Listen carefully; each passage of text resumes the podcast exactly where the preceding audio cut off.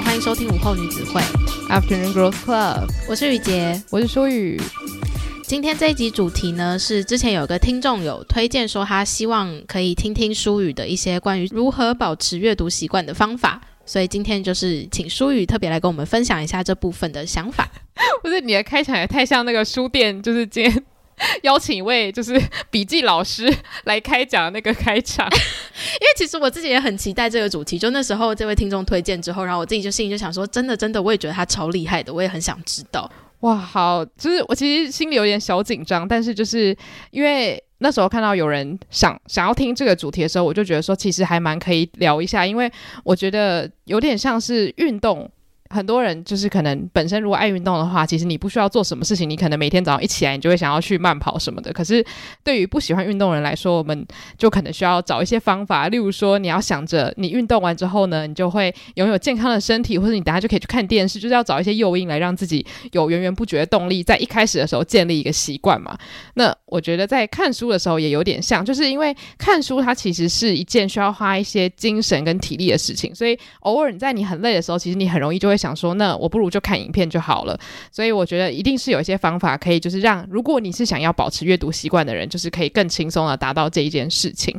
所以就是会想要把我自己的一些长期以来的方法分享给大家。但是呢，就是。在一开始，其实我蛮想聊一件事情，就是以前我们很小的时候，不是都会学一句话，就是叫“书中自有黄金屋”嘛，就是感觉好像看书就是一件很棒的事情，因为书就是有很多的知识可以让你吸收，这样子。那我觉得从小到大，就是只要你是喜欢在图书馆看书，或者是你在课堂上面看很多课外书的话，大家都会觉得说，哇，就是一个博学多闻的小孩，然后家长都会一直称赞你。我相信你小时候应该有经历过这样的事情吧，就是家长会特别喜欢爱看书的小孩这样。我跟你讲，因为我小时候爱看的书就是《哈利波特》，嗯嗯，然后还有之前有一个很有名的吸血鬼青少年小说叫《夜之屋》，然后那个我也会看，然后还有波西·杰克森。就说实话，这些小说其实都是娱乐型小说。嗯嗯，对，就它其实并不是真的能够增长我什么知识的小说，但我觉得像是哈利波特或者是波西杰克森的话，可能也是帮助你建立一种想象力嘛。对，因为我我真的长大就是喜欢看的小说是这一种，但是我小时候真的会被爸妈觉得说啊，他是一个爱看书的乖小孩，是因为我很喜欢看名人传记哦。就是我有一年那个生日的时候，以前小时候生日，我的亲朋好友就是姑姑啊什么，他们就会打电话问我说想要什么生日礼物。然后有一年我姑姑就问我说我要什么生日礼物，我就说哦我想要名人传记。然后他就说名人，你说火影忍者的名人吗？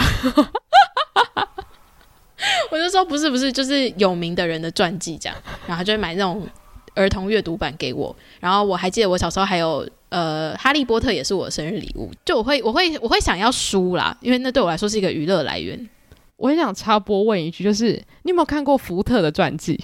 就是那个车子上福特吗？福特汽车的福特，我没有看过福特的，很好看，真的吗？我觉得超好看，因为我就是我家不知道为什么有一本，就是那种也是名人传记，然后是给可能国小国中生看的那种，就是儿童版的。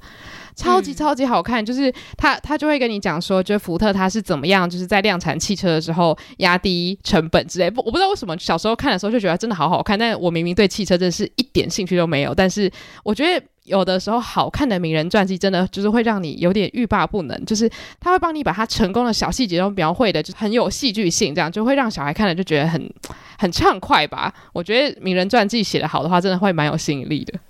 对，而且我也很喜欢，就是讲一些历史故事，但是是画漫画的方式。嗯，因为我还我记得超清楚，就是我小的时候看过一些就是漫画方式，但是是讲历史事件的。然后他就有讲到美国那个时候大通膨，然后股票都变成币值这件事情。然后还有就是他们很习惯用信用卡付账，所以大家就是看起来很光鲜亮丽，但其实都付不出钱什么的。然后我就很有印象，我就就是从小就知道说哦，美国人不爱存钱之类的。然后或者是慈禧太后的故事，我好像也是看那种漫画版。哦，我觉得这种都很好哎、欸，就是你这样讲完，我突然觉得，如果以如果以后我有小孩的话，我要给他看这种东西。可以，可以，那些真的蛮好看的。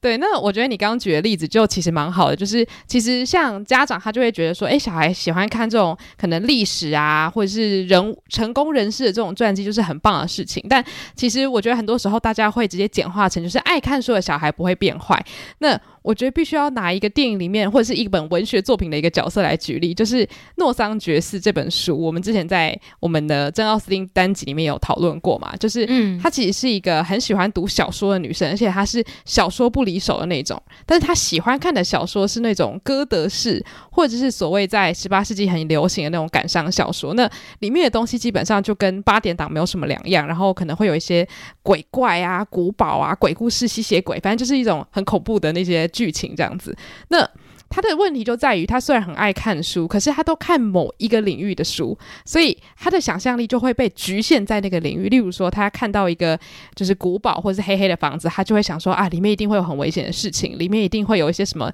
天大的秘密，一定有人偷杀人这样子。那也就导致他在戏剧或者是在小说里面呢，就面临到了一些危机，就是他过旺盛的想象力导致他误会了很多人这样。那我觉得，虽然这本书它当然是有一点点夸张的表示说，当时的少女很爱看一些小说，然后导致他们的想象力可能有一点点被扭曲。那也就是为什么很多时候以前的人会有一点点看不起小说。那我觉得那也是一种偏见，当然。但是我觉得他就会提醒我自己，就是很多时候我们在看书的时候，一定都会有自己特别喜欢的一个领域吧。例如说，像我自己很喜欢看心灵成长、推理小说，或者是呃，可能某一个时代的文学作品等等等等的。所以我们会很容易喜欢待在自己的舒适圈，就像是看影集也，有点像，就是可能我们喜欢看某一个类型的影集。那在看这些书的时候，其实如果你都在同一个领域的话，我觉得有的时候反而会让自己就是吸收的媒体变得过度单一，然后反而会让你自己比较容易困在那个舒适圈。就我自己有时候会发现，我可能也会有这样的倾向，然后我就会想到诺桑觉寺的凯瑟琳的故事，我就想说，我要提醒我自己，就是有点像我们在看新闻的时候，不是也会说要尽量去看一些不同领域的新闻，或是不同媒体方爆出来的新闻，这样你才可以对某一个事件有比较全面的了解。那我觉得在看书的时候，其实也要注意同样的事情，我自己觉得啦，但大家不一定要就是听我的想法这样。但是我是觉得，有的时候我们在看书也会很容易把自己禁锢在某一个领域的思维，或是只接触某一个领域的资讯这样。因为你刚刚在讲的时候，我就突然想到，就是我有身边有一些朋友，然后他们是很喜欢看言情小说的，嗯、然后他们的有些用字真的都会是从言情小说出来，然后是生活中不太会用到的那一种。我想知道是什么样的用词。我有点忘记，但就是可能会比较夸大的描述，就譬如说，刚刚我在处理什么什么事情的时候，真的是弄得我焦头烂额的。然后你就想说，我我知道你是要表达，就是真的很忙碌，可是就是这个字真的是偏咬文嚼字一点。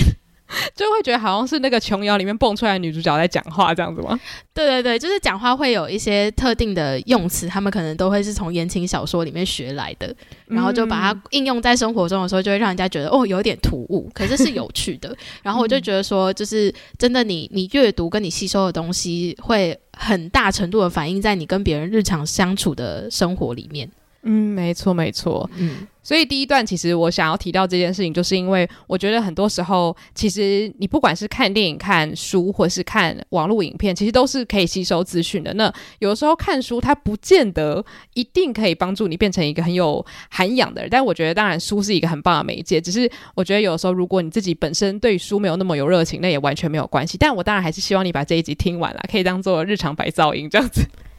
可是我觉得，其实因为就像你前面有提到，就是大家。因为运动现在是一个算是社会主流，就是大家要提倡健康生活，所以就算是不喜欢运动的人，他可能也希望可以有一些方法可以让他呃养成运动的习惯。那他如果是不喜欢看书的话，我觉得阅读真的也是一个可以养成的习惯，就是它可以像运动一样，就是运动是锻炼你的身体，那阅读有点像是锻炼你的头脑。锻炼你思考逻辑的方式。嗯。你虽然不喜欢看书，但是你也希望可以养成阅读的这个习惯，或者是逐渐接触比较多文字作品的话，那就可以就是收听一下这一集，然后听听看非常喜欢看书的书语是怎么样呃建立他的阅读习惯的。所以现在我就是要先问书语第一个问题是：你是怎么样保持你的阅读习惯？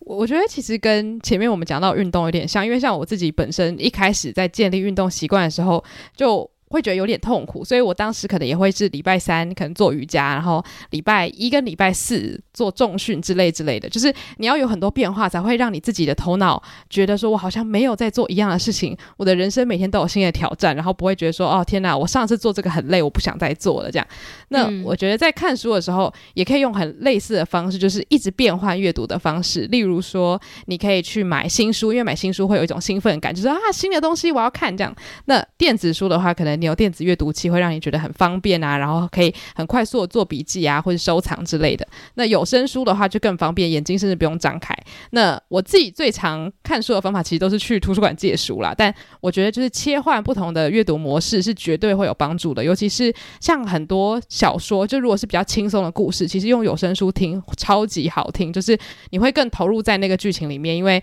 朗读的那个人他会有感情啊，甚至会有一些英文的口音，可以让你去进入说哦这个角色是哪里人之类的。那我觉得透过这样子一直切换模式的方法，也会让你自己觉得阅读这件事情本身很不枯燥，有点像是约会的时候一直换场地的那种感觉。嗯，然后就是因为我自己最常在图书馆借书，然后前阵子因为我就把这个功能跟我朋友说，但是这个功能应该已经有二三十年的时间，我不太确定。但就是图书馆一直都会有那种你可以就是预约，假如说我想要看的书在台北市，但是我住在台北县，是新北市，你这个 LKK，那我可能就可以预约，然后让他送到我家里旁边的图书馆这样子，然后。我就跟我朋友说，哎，你每次都花好多钱买新书，但是有些书其实图书馆有，你要不要试着预约看看？结果他前阵子就完全的沉浸在这个预约书的世界里面，然后就每天不停的预约书这样子，然后就很兴奋，很兴奋。然后他就跟我说，他每天在那边预约书，然后取书的时候就觉得很像在虾皮上面买东西，可是都不用付运费，然后书本身也不用钱，所以他就觉得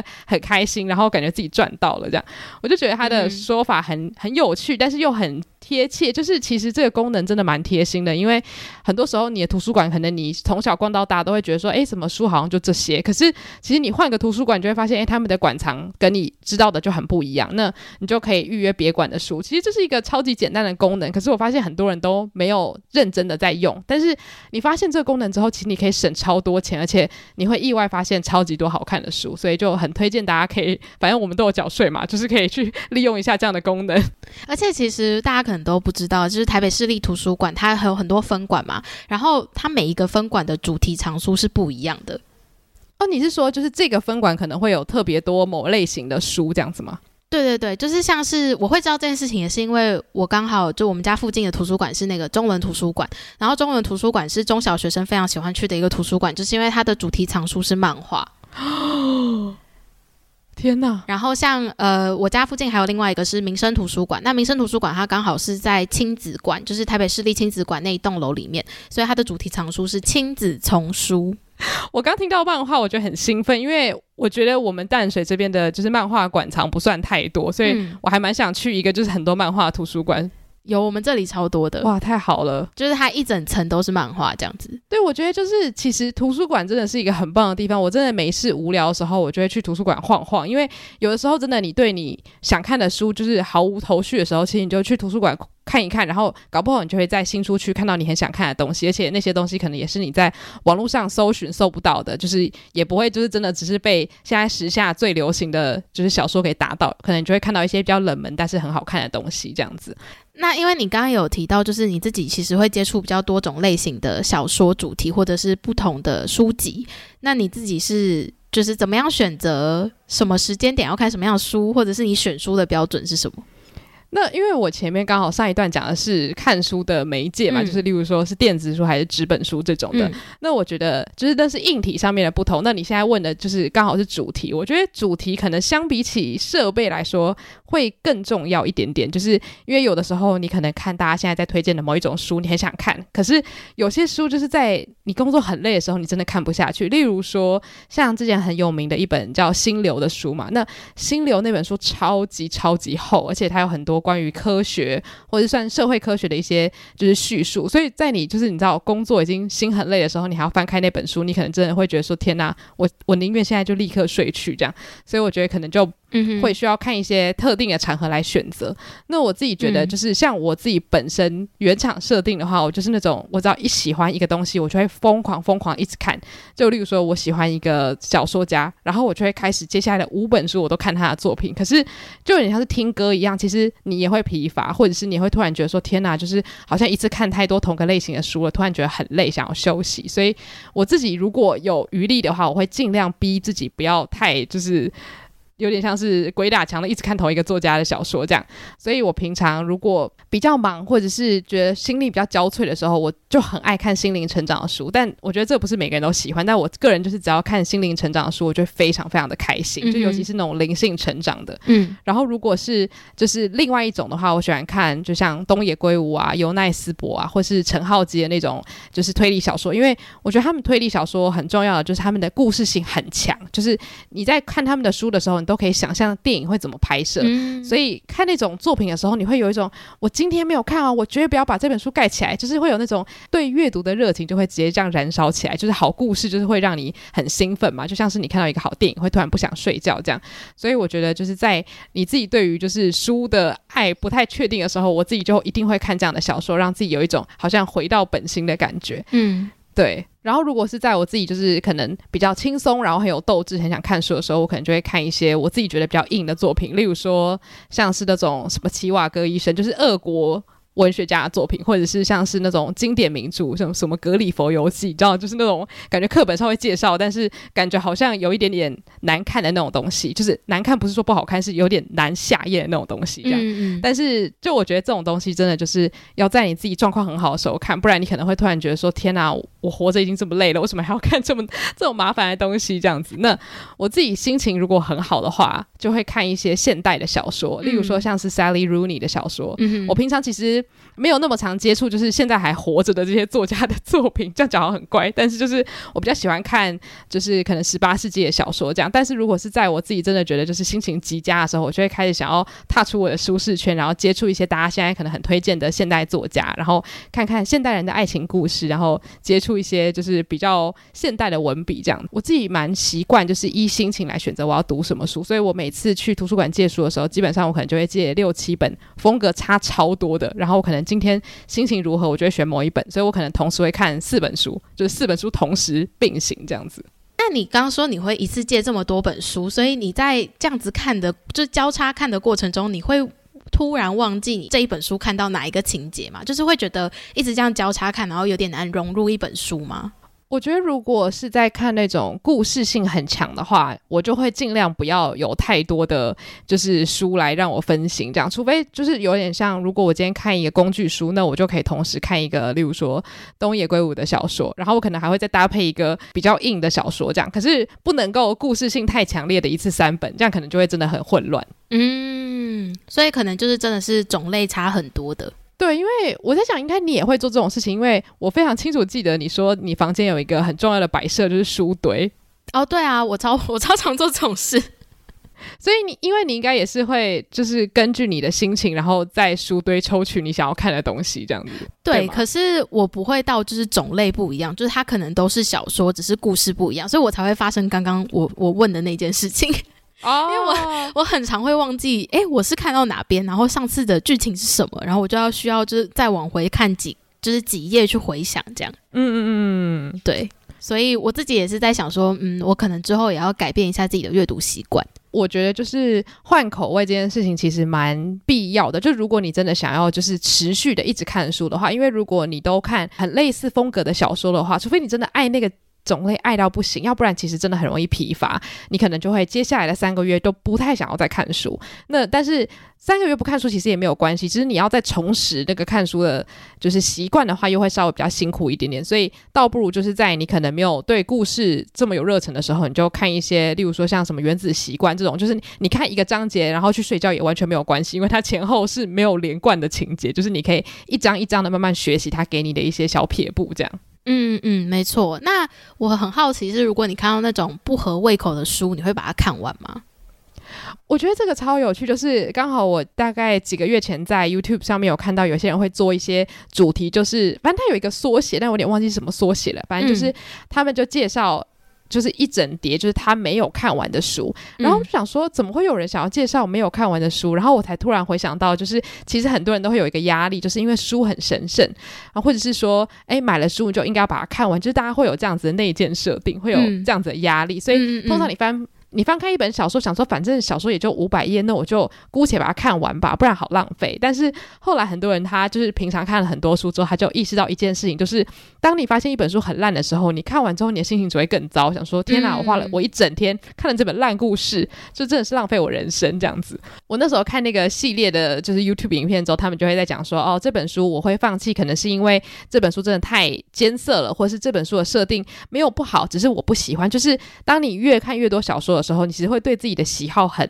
明显，然后你也会知道自己其实没有那么喜欢哪一种类型的书，然后我才慢慢的开始。就是也有一个类似放下一种执念，就是说，当我遇到我自己不太喜欢的书的时候，其实我真的是可以，就是我当下就当机立断不要看这样子。像我前阵子刚好就有经历到很类似的情况，但是不代表那本书不好。我要先强调，就是我用那个有声书的那个那个 APP，就是 Audible，我就买了蜜雪儿奥巴马的自传，就是那个什么成为这样的我。然后因为它是有声书嘛，然后我就发现它那本 Becoming 超长，大概有。十一个小时吧，我记得。哎、欸，十一个小时是跟张奥斯汀的小说差不多长哎、欸。对，然后我就想说，好，那我就来听听看，因为蜜雪儿奥巴马的书怎么可能会不好听？而且是蜜雪儿奥巴马本人朗读的。然后我就开始听那个有声书，但我听到大概第三个小时的时候，我内心就突然有一个小小的声音，就是好不想听，好不想听，好不想听。然后，真的假的？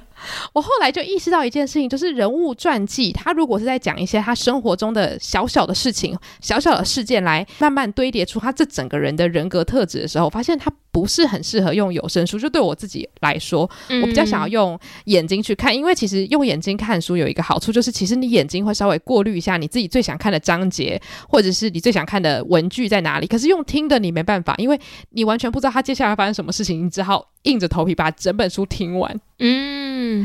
所以我就意识到说，其实人物传记对我来说，用有声书不是一个很好的媒介。所以后来我就决定，就是把那本书，我好像才听了前几章，所以我就先退掉，然后我就决定要跟我朋友借纸本的来看，这样子。哦，因为我刚刚是想到说，就是你现在可以养成这个当机立断，就决定不要看。有一部分也是因为，其实你没有那么常在透过买书来就是获取书籍，对不对？对对对对对，嗯，就是因为你大部分都是去图书馆借书，然后不然就是呃买电子书或者是听那个有声书。对，嗯，因为买书的话，你真的就会有一个压力，因为你都已经买了，然后你不看，你也不可能就是随便送给别人或者是卖掉，因为卖掉可能也会有点麻烦之类的，所以你就会想说，既然我都已经花了钱，那我就应该要对它负责任，我就要把它看完这样。但其实我真的就觉得，如果你觉得这个东西不合你的胃口，其实还蛮多人都会在网络上卖那种很新的书，然后我也觉得这其实是一种。算是成长的历程吧，就是知道什么东西它可能好，可是它对你来说不是最适合的，所以你放弃了不代表它是一本烂书，只是代表可能现在这个时刻你已经不适合看这个故事而已。哎、欸，我觉得是哎、欸，就是每次我打开一本书，我都会给自己一个，就是我一定要读完它的这个使命。嗯嗯嗯，就是我我会觉得说，既然我都决定要我要买它了，那就代表当初它的某一个地方是吸引我的，是我想要知道的东西，所以我买了。但是我买进来之后，可能就像你讲的，我现在当下的心情其实已经不适合阅读这本书了，然后我现在还要再把它拿出来看，我自己就会觉得有一个压力在。那我想问一个，就是你不用回答，就是书名什么的，但是你有看过那种就是你买回来的小说，然后你看完之后想说到底在写什么吗？嗯、呃，有啊。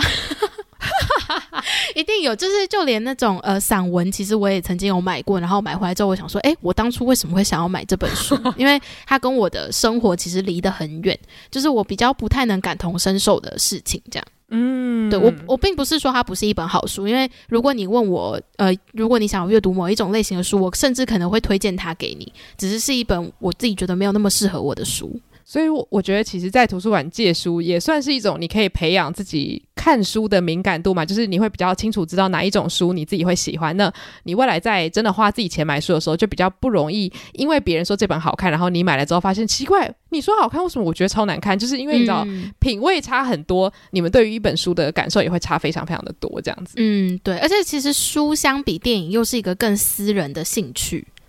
对，就它是一个真的是你个人可以享受，你不会跟。一个人一起看一本书，对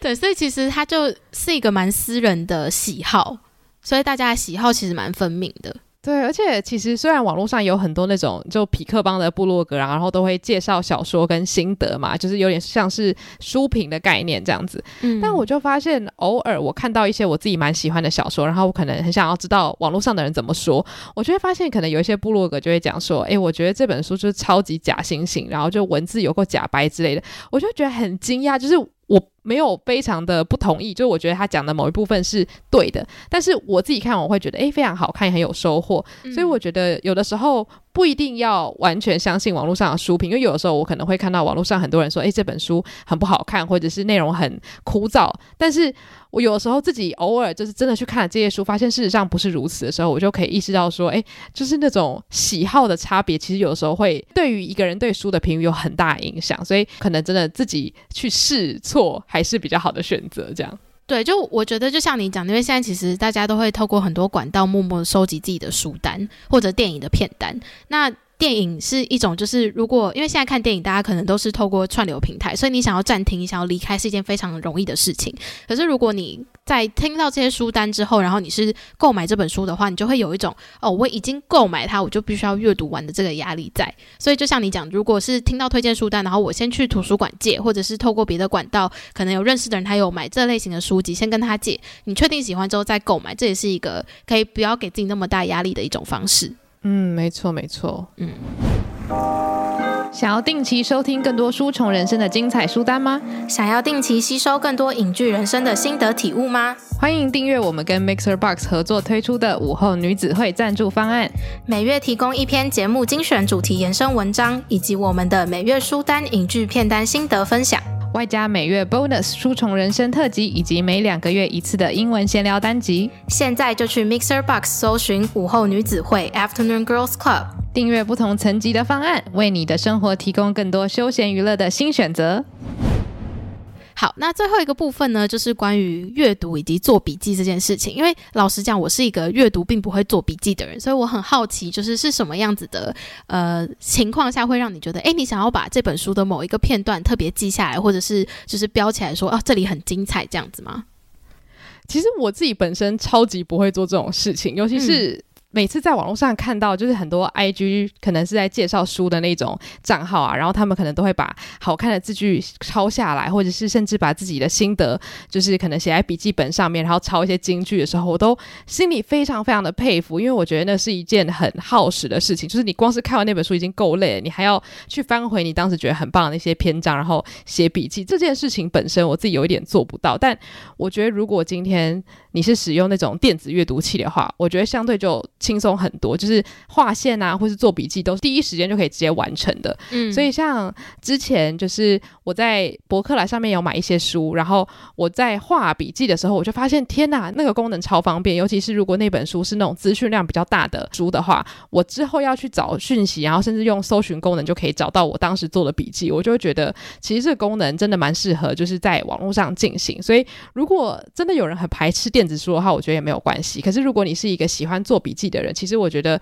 电子化这件事情是绝对有帮助的，尤其是当你做的笔记非常多的时候，你这样用肉眼去寻找，真的眼睛超痛。之前我们不是有做一个单集讲有毒的男子气概嘛，然后我们还访问作者卢醒言嘛，嗯。嗯，然后刚好那本书它就是一个资讯量非常大的书，然后那时候我们就是用博客来的那个电子书，对对对，电子书，然后我觉得那功能真的太棒了，因为有的时候我就想说，哎，我刚刚在书里面看到一个很重要的资讯，可是我临时想不起来我当时的注记是什么，然后就直接搜寻就搜寻到了。可是如果用纸本的话，我可能要花两倍的时间去找那些东西。嗯，没错，对，所以我觉得这个是第一个，就是用电子的书柜啊，或者是用电子阅读器的话比较好做到的。那我自己其实有一个小笔记本，就是我会。先简单的记下我在几月几号看了哪一本书、哪一个影集或哪一部电影。那是主要是因为我的记忆力蛮差的，就是我很容易就会忘记自己看过什么东西，所以我一定要先记下来。然后记下来之后，我都会给自己一个小空间可以写心得。可是其实我很懒，就是我偶尔可能会写说角色太精彩。酷酷酷，然后写说 Oh my God，好精彩！就是我真的是会写一些当下的心得，可是你两个月回来看，想说，所以到底是哪里精彩，就也没有写，就觉得很生气，对自己很失望。嗯、我就很常做这种事情，所以我觉得就是用书写的，它的门槛就相对比较高，所以。这一部分我就要大力推荐两个 APP，就是虽然我在上面的好友超级少，但是我觉得这个 APP 功能真的很棒。就是亚马逊旗下的有一个 App 叫做 Goodreads，但是。因为很多人就是你知道吗？对亚马逊这个公司就是没有什么好感，所以我要推荐另外一个，就是如果你不想要支持亚马逊，你可以去支持另外一个 APP，它叫做 Storygraph。那这个 App 也是美国的一个朋友推荐给我的，但是呢，它有个问题，就是它中文书很难搜寻，就是你可以自己建立书的档案，可是就很麻烦。所以如果你看的书大部分还是有中文书的话，我还是觉得 Goodreads 会比较好一点点。嗯、那我觉得这两个 App 它们很像的地方，就是其实就是有点像书的社群平台，就是你一样可以有自己的个人档案啊，然后大头贴啊，然后 Bio 连接叙述之类的。但是你发的文就是完完全全都会基于书这件事情，你可能可以标记说你想要看哪一本书，你正在看哪一本书，或是你看完哪一本书，然后或者是像我可能偶尔雨杰他标记他想看某一本书，我就会去 那个贴文。按赞，然后呢，把那本书收藏到我自己的书架，说：“哎，我也想看。”这样，我觉得这功能就超级棒，就是你可以偷窥一下朋友的书单，我就觉得这个。让互动性变得很高，我超喜欢这个功能，因为就是书单真的是一个很需要更新的东西。就譬如说，我平常在滑影片的时候，然后有些人他们就会专门做是推荐音乐的那种影片，然后我就会觉得啊，好希望这时候是有一个软体可以让我马上加入我的最爱，然后下次我如果不知道听什么音乐的时候，我就去那个软体找就好。然后 Goodreads 的这个功能就是提供这样子，就是我如果把我书单看完了，我就可以上 Goodreads，然后去看现在大家都在看什么样的书，或推荐什么样的书，或是哪一本书。书在谁谁谁的呃，就是他想要看的书单里面，就可以一直让我就是保持书单是持续更新的一个情况。对，而且就是你可以自己设立书架，例如说，假如说你的书架是什么二零二零书架什么什么的，反正就是你可以自己分门别类，然后甚至也可以设定，例如说二零二一年的阅读目标是我我那时候那个怎么讲雄心壮志，我就设说我二零二一年要读一百本书。Oh my，超多的。后来发现好像走六十本，对啊，哎，如果你要读一百本书，你等于三天要读完一本。对，后来发现天哪，好像有点疯狂。对啊，是是蛮逼人的，但我觉得他就是大家不一定要就是设立很。高的那个目标让自己好像很有压力，但是例如说，你可以讲说，我觉得我最基本要读三十本书，然后他就会帮你记录说，你从例如说二零二一年的一月一号到年底，然后有哪几本书是盖刮在这个时间段之内的，就很好的可以去记录你到底在这一年间读了哪些东西。然后我觉得这个部分也很可以，就是帮助自己激励自己，你知道吗？就觉得说，哇，没想到我在这几个月内读了这么多东西，我觉得好充实这样子。那、我觉得就是社群网站它就是有这样的好处，然后再加加上因为它不像 IG，是你要发你自己的照片，所以就比较不会有所谓的不安感或者是嫉妒啊什么的，就是它比较不会有社群网站已经衍生的一些问题，因为它就是一个很纯粹的让爱书的人可以去追踪别人或者是自己拿来做记录的一个地方。那通常你在看完书之后，他都会问你说：“诶，你的评分是什么？然后你有没有一些心得可以分享？”那其实像我在看一些书的时候，我都会先去看看别人的评分跟他们的心得。那其实上面有很多心得是什么泰文啊、日文啊、英文之类的，就是你在。看的时候，你就会知道说，哎，好像很多不同国家的人会有一些不同的想法。当然，泰文我是看不懂啦，但是看英文的话，其实你也可以在上面搜集一些其他读者的想法。然后，我觉得最重要的一个是在使用这个 APP 之前，他会先问你说，哎，你喜欢的领域是什么？我记得你，你那时候应该有，他有问你，对不对？对，有。然后通常就假如说，像我自己，我好像有选什么罗曼史啊，然后什么经典文学巴拉巴拉之类的。嗯，然后。只要是，例如说当周在罗曼史专区最有名的那几本书，它就会出现在你的那个 feed 上面，它会推荐给你。所以其实你就会有一些管道可以接触一些新书，虽然主要都是欧美国家的英文书啦，但是我觉得也不失为一个很好的参考资讯。然后我也会在上面看到一些我自己还蛮想看的书，所以我觉得那对于新增书单也是一个很好的方法。因为有的时候你可能跟你朋友喜欢看的书，应该会理论上蛮接近的，就是有点同温层的感觉。那透过系统推荐其实就可以帮助你开拓一些你原本可能完全没有兴趣的地方，这样子。那我觉得这对于书单来说很重要。没错，我想我想要额外推荐一个就是电子书的阅读方式。嗯嗯，就如果你是用 Apple 的手机或者是 Apple 的电脑，Apple 它内它有一个内建的那个软体叫做 Books。然后你点进去的话，其实它有一个系列叫做 Apple Classic，然后那里面全部的书都是免费的。然后它甚至有做了一些很漂亮的封面，就像是它有科学怪人，然后还有珍奥斯汀的《傲慢与偏见》、艾玛这些作品，然后还有像是咆哮山庄这些，它都有做了一个很漂亮的封面，然后是一个系列。那这里面所有的书都是免费的，但是是英文的。就是如果你是想要看原文书，然后你不太知道要去哪里找到资源的话，那你用的刚好是 Apple 系统的手机或电脑的话，就可以透过这样的方式。然后免费阅读。你这样讲，我突然想到它有中文书，而且我记得我之前找的时候，我好像有看到什么《资治通鉴》之类的。对，就是中文的部分它也有，只是中文它就是偏向是真的比较年代久远的那种书籍，像是它有呃《易经》《世说新语》，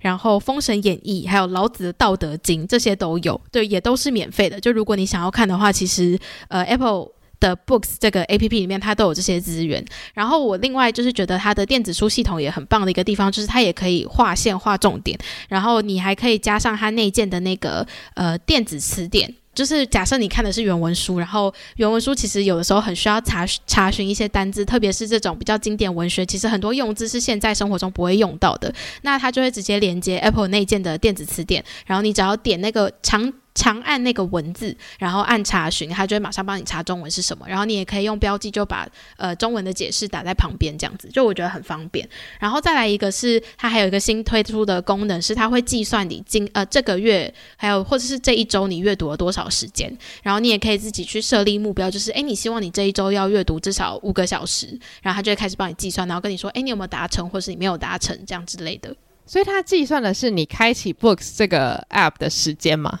没有，就是你开启阅读这本书的时间，因为你开启 Books 这个 App，你可能是要去查一些书，就你不一定是要看书哦，所以它是记录说你现在正在有在翻书的这个时间，这样子。对对对，没错。哦，好聪明哦。嗯，就我我真的觉得这个 App 我蛮爱用的，就虽然是呃用电用手机看是有点小，可是如果你家里是有 iPad 或者你有电脑的话，那蛮适合的。而且，因为你刚刚这样讲，我才突然想到，就是其实有很多资源，就如果你想看的书是属于那种比较经典文学的话，免费资源超级多，就你不见得一定要去买那种，就是像 Audible 那种要付钱的有声书的平台，像。嗯呃，我记得有一个 App，之前很久以前有讲过，它叫做 Audio Books，然后上面就是有超多有声书，嗯、只是它的有声书可能就是年代偏久远，例如说什么《汤姆历险记》，就是马可吐温那个时期的作品这样，但是也算是近代大家爱看的书，所以如果你的领域也算是有重叠到这个时间段的话，我觉得你就可以先从免费的开始，因为免费的话就是那个门槛很低，不会让你觉得说我还没有真的喜欢上有声书，我就要每个月付三四百块，就其实这个压力也有点大，所以我觉得先从免免费的开始会比较好一点。对，而且因为就是加上你也没有购买，然后电子书也是一个方便使用的软体，所以它就跟我觉得就跟 Netflix 有点像，就是如果你今天不想看，那你就跳出就好了，就对你来说也没有太大的损失。对啊，对啊，嗯，所以就真的蛮推荐大家，如果是刚好使用 Apple 系统的话，其实有一些很方便的功能可以使用，这样。对，然后哦，又想到免费的东西，我突然脑袋又蹦出一堆资料，这样。快说快说，有一个朋友他就推荐我说有一个手机的 APP 叫做 Hy Read，嗯，就是那个 H Y R E A D，有有有。然后它应该算是政府的 APP，对不对？我记得应该是政府跟就是某一个公司合作这样。然后反正就是你进去的话，你就会看到，就是可能你要登录你图书馆的账号，然后你就可以去可能各个图书馆看他们现在的新书馆藏，然后有很多，几乎有一大部分的书都是你可以直接在手机上借阅，就是免费借阅，然后可以直接看，我觉得超赞，就等于是你又有一个免费的官方电子书平台可以看书。没错，但是我觉得这个的麻烦点就是用手机看一样，就是会有一点点不方便，所以有 iPad 的人可能我觉得会比较适合。但我之前就有在上面借那个《使女的故事》的第二集，就是蛮近期出的那一本，这样，嗯、那我就觉得很好，就是有一些新书其实在上面就可以直接借，而且很多书其实如果你要借实体的，你知道在台北市的图书馆你要排到真的是不知道民国几年才可以拿到那本书，所以你不如就去借电子书会比较快一点点。嗯嗯。对，那最后的话，我觉得有一个资源是偶尔会在那个 IG 上面，就是我们会问大家说，哎，最近在看什么？然后虽然是跟大家征稿，但其实也希望就是这些书单不只是可以让我们看，然后也可以让大家的书单变得更丰富。因为我觉得收听我们节目的听众跟我们其实虽然是同一个，可能年龄层很接近，或是思想很接近，但我们喜欢的书的风格都不太一样。所以真的有时候因为听众推荐的关系，我就会突然爱上某一个作者，或者是听众发现我们在看某一本书的时候，会加码再推荐更多相关的小说。那我就很感谢大家，就是真的很无私的分享，因为其实真的有很多本小说都是因为听众的关系我才爱上的。未来有机会的话，就还是会继续开很类似的投稿单元，然后让大家分享一下最近在看什么书。那大家如果有兴趣的话，可以到我们 IG 的精选动态看，就是听众的书单这样子。嗯，好像邀请了一个特别来宾来跟我们分享。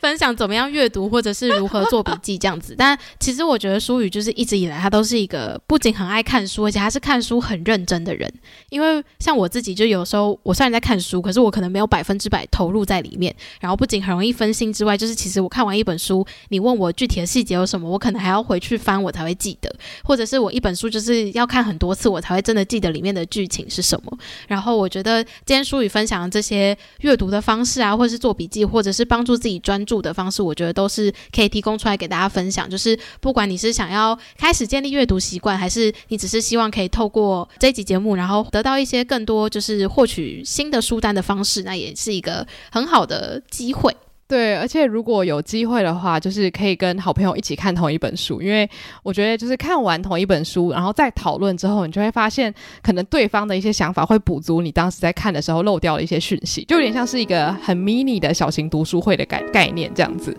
嗯嗯，没错。对，那如果就是大家喜欢我们的这种就是读书心得或是观影心得的话，我觉得我在我们的那个电子报里面是最常把我落落长的心得真的用文字写下来的，所以就是有订阅我们电子报的朋友应该就知道，就是在那边真的会有一些比较详细的想法。那我觉得透过那个电子报也是让我更好的可以去梳理我看书的一些反思，这样子。对，而且我们就是不止电子报内容，然后还有呃会有每月的书单介绍的音档。那在音档中，其实书宇真的是滔滔不绝的分享他对那本书的喜爱，或者是他觉得值得推荐的点是什么。我每次听完都会觉得说，哇，书宇真的是不仅把书看得很透彻，他还很会说故事，这样。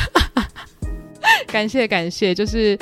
希望大家听完这一集之后，就是也可以得到一些就是看书的小撇步，就是希望大家可以一起沉浸在阅读的世界吧。因为我觉得有时候眼睛就看太多影视作品之后，真的会蛮疲累的。那如果你想要跟我们分享你最近的书单，或者是你有一些电子书的资源想要推荐给我们的话，都欢迎到我们的 Instagram 跟我们留言做互动，或者是私讯我们。对，那我们的 IG 账号是 Afternoon Growth Club。那如果喜欢我们节目的话，也别忘记到 Apple Podcast 给我们五星留言。那如果是喜欢这一集，也想要对这一集的某一些时间点做特别留言的话，也欢迎大家到 Mixer Box 这个收听软体，然后针对你想要留言的地方做留言。好，那就谢谢大家今天的收听，午后女子会，散会。